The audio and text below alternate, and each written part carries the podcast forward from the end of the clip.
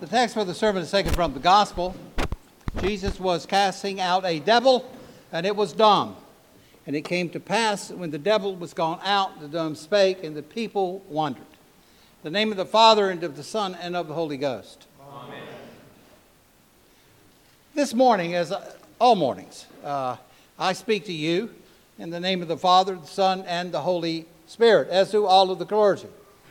I can do so because I was ordained a long time ago into the apostolic ministry that goes all the way back to Jesus' chosen disciples. I did not receive apostolic order from the faculty of Duke Divinity School. Uh, a bishop uh, who had been consecrated by other bishops, who themselves had been consecrated by other bishops in apostolic succession, ordained me. Uh, uh and, and, this is why I and the other priest and deacon uh, here may speak to you in the name of the Blessed Trinity. I say this because so much of our text today revolves around the question uh, by what authority does Jesus, does Jesus teach and act? Well, the answer to that question is by his own authority, because he is God Almighty. It's not even a derived authority from the Father, it's his authority, because he is God of God and light of light. We don't speak from our own authority. My authority, Father Sean's, all of our authority is derived by participation in Jesus Christ and his ministry. We often speak of our ministry, uh, uh, my ministry. Well, in fact, I have no ministry that belongs to me by nature. The ministry that I have is a ministry given to me as a gift by a bishop. And it is the ministry of Jesus Christ. It is my ability, uh, by virtue of ordination, to participate in that ministry. As I have said over and over frequently, as I said last week, uh, as your priest, one of the driving concerns that I have as your priest is to build up your trust in the Bible and especially the New Testament. Not because the Old Testament is secondary, but because the New Testament is a precious, reliable collection of apostolic memories, of eyewitness recollections, and of the life, death, and resurrection of Jesus Christ. And it is, it is His life uh, uh, that all of the prophets and, the, uh, uh, and the law prophets and teachers of the Old Testament, it is his life that they participate in as well. What I'm saying is, even the ministry of the Old Testament is derivative from the ministry of Christ. Fact. That is the truth. Uh, now, I am also certain of this uh, that uh, I am certain of the authenticity, the candidness, and the truthful history of the New Testament. So, in addition uh, to that reality of the New Testament, I am also concerned to teach you a hermeneutic, uh, that is, a way of understanding and of interpreting these very weird and domesticated narratives. And they are weird.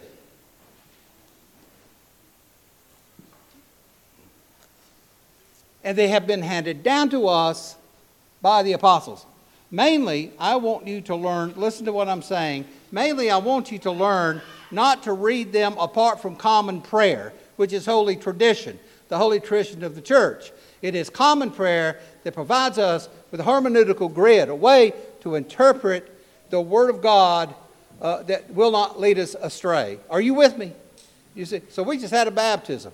You want to understand baptism? Go to John chapter 3. Go to those scriptures that are given to us in the rite, and then read the baptismal rite because the baptismal rite itself is a reflection of the theology of the New Testament and the teaching of the apostles.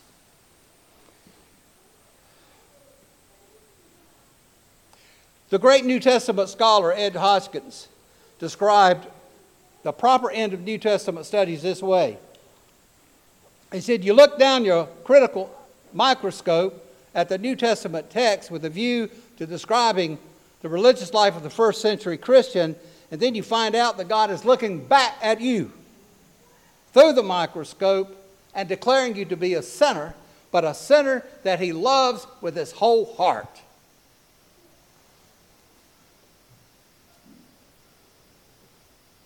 That's why I am just as concerned that as you read the Bible, that you present yourself to these narratives. You open your heart and your life to these narratives. As a plant, living sacrifice, so that the Word of God is opened, your heart is open to the Word of God, so that the text, while you're interpreting the text, the text interprets you. While you're judging the text, the text judges you.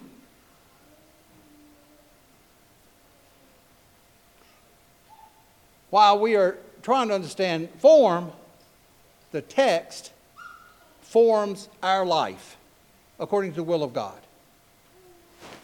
That's the introduction. Now I'm going to preach the sermon. Don't worry. No, maybe you should worry. The text for today is the one I just read. Jesus was casting out devils, and it was dumb, a, a devil, and it was dumb. And it came to pass uh, when the devil was gone out, the dumb spake, and people wondered. A demon came out, and the person spoke. No one denied that in that crowd. Not one person denies it. But, but what Luke wants us to see is that this miracle did not automatically win people over. It did not, in fact, win people over. None of the miracles, in fact, won people over. Some said out loud that Jesus was able to do what he did because he was in league with Beelzebub, the Lord of the flies, Satan. And others said, Well, I don't know. I'd like to see him do a few more miracles before I pass my judgment. And Jesus said, Satan's kingdom, like any other kingdom, if it is divided, will fall apart. It is a house falling in upon itself. And then he said, uh, concerning more miracles, he, said, besides that, you have sufficient miracles already that I have performed. To get some perspective uh, on the meaning of this text, we have to back up to Luke chapter 4. Uh, uh, there is a record of the occasion when Jesus was preaching in a synagogue in the city of Capernaum. The people were astonished at his teaching because he spoke with authority. And just then, while he was talking, a man in the synagogue jumped up and began shouting at Jesus. And Luke tells us that he was possessed by a demon and was speaking. And he said, Leave me alone. Let me be. I know who you are, Jesus of Nazareth, the Son of the Holy One, the Holy One of God. You've come to destroy us. And Jesus said, Be quiet and come out of him. That's all he did. And he came out of him. Luke says the demon immediately left without harming the man. Luke underlines that point without harming the man. Now, here's a point that I want you to get. Uh, it's weird, but it's true. Jesus came into the world to save us, but the demon was right. Jesus was also intent upon the total destruction of that mean demonic world. To save mankind, he had to tear down, he had to bring devastation upon this invisible kingdom of evil. And that's exa- exactly what Jesus and his disciples were doing. From our text today, just back up one chapter uh, of Luke's gospel, and there you will read of our Lord sending out his disciples to teach, to heal, and to cast out demons. Uh, when his disciples returned, uh, they were elated. Uh, they were saying, Lord, even the demons are subject to us in your name. And then Jesus said, I saw Satan fall like lightning from heaven. Behold, I give you authority to trample on serpents and scorpions and over all the power of the enemy and nothing shall by any means hurt you. Later on, Jesus said in the text, If I by Beelzebub cast out devils, by whom do your sons cast them out? They'll be your judges. Who are these? Your sons, he's talking about. Your son is a reference to his own disciples, the true sons of Israel. Listen, Jesus' reputation as a healer and as a teacher was due primarily to his reputation as an exorcist. You remember last week that the, that the healing of the Gentile woman's daughter involved casting out a demon. Israel had never seen an exorcist like Jesus. You please realize that Luke and the other evangelists and apostles and Jesus understand these to be real events taking place before them, historic. The occasion described in our, listen to what I'm saying. The occasion described in our text today is not an artful metaphor. It's not a parable designed to speak of abstract evil on the level of pre modern folk in Jesus' day. It is Jesus' worldview. His assumption was that he had entered into a world through the incarnation, our world, that was infested with these unclean spirits. And they fed upon human misery and destruction. How weird is that? Come on. That's not the way we think. I think of atoms, A T O M S.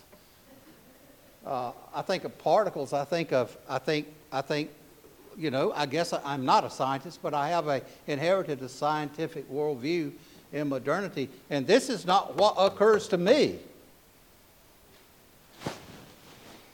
But that's Jesus' worldview. And it would be a good thing for us to put our worldview beside of Jesus' worldview and see where we come up short. What do you think? Good idea, bad idea? Is the answer to that is it's a good idea. Let me tell you up front. When a strong man armed keeps his palace, his goods are in peace.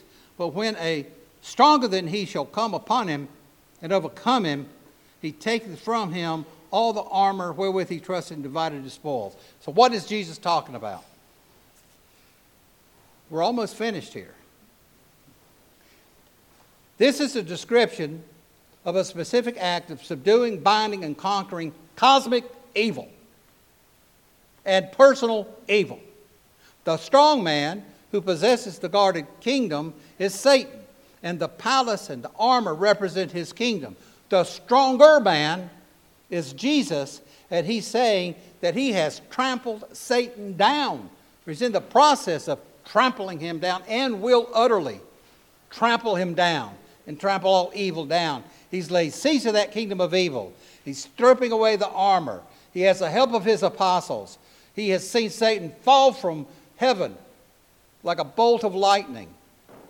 His kingdom is divided.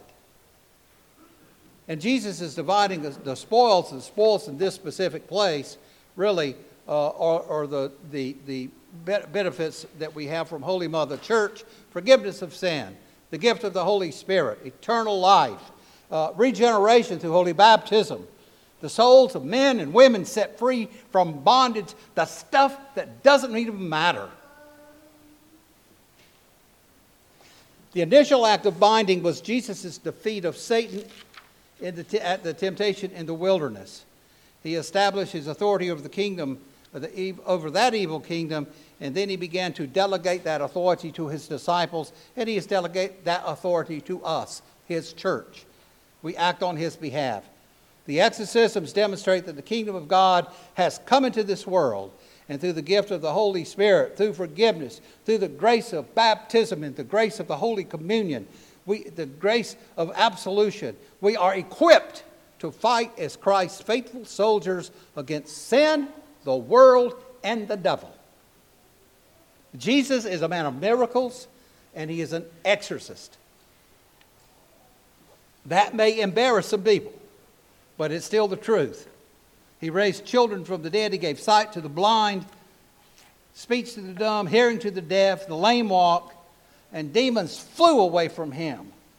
Spontaneously, miracles burst forth. Last sentence, okay?